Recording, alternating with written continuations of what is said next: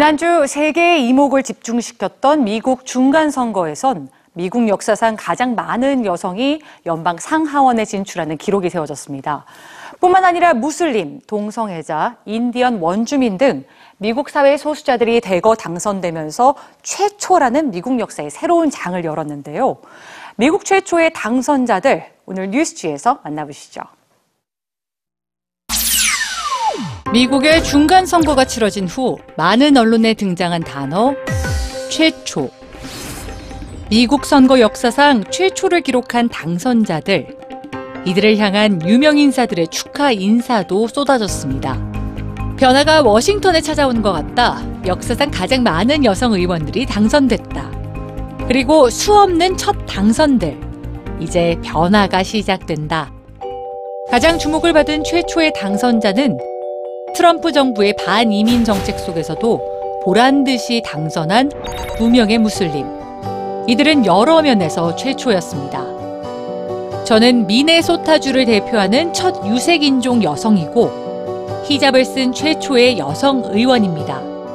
또 의원이 된 최초의 난민입니다. 마지막으로 최초로 당선된 무슬림 여성입니다. 소말리아 난민 출신으로 케냐 난민 캠프에서 사 년을 지낸 바 있는 이란 오마르는 미네소타 오 선거구에서 칠십팔 퍼센트가 넘는 압도적인 지지를 받으며 당선됐습니다. 사람들은 댓글을 통해 선거 결과가 갖는 의미를 되새겼죠. 이래서 미국이 위대한 것이다.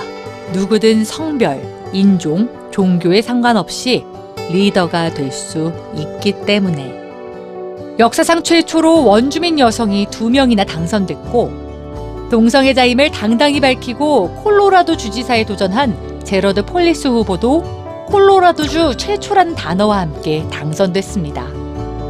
수많은 최초를 배출한 미국 중간선거. 힐러리 클린턴의 트윗을 통해 최초가 갖는 중요한 의미를 강조했는데요. 상징성에 그치지 않고 실제 정책 결정 과정에 영향을 미칠 거라는 겁니다. 중간선거 역사상 가장 높은 투표율을 기록한 이번 선거. 최초의 당선자들은 미국 사회의 다른 시각, 다른 의견, 그리고 신선한 변화를 가져올까요?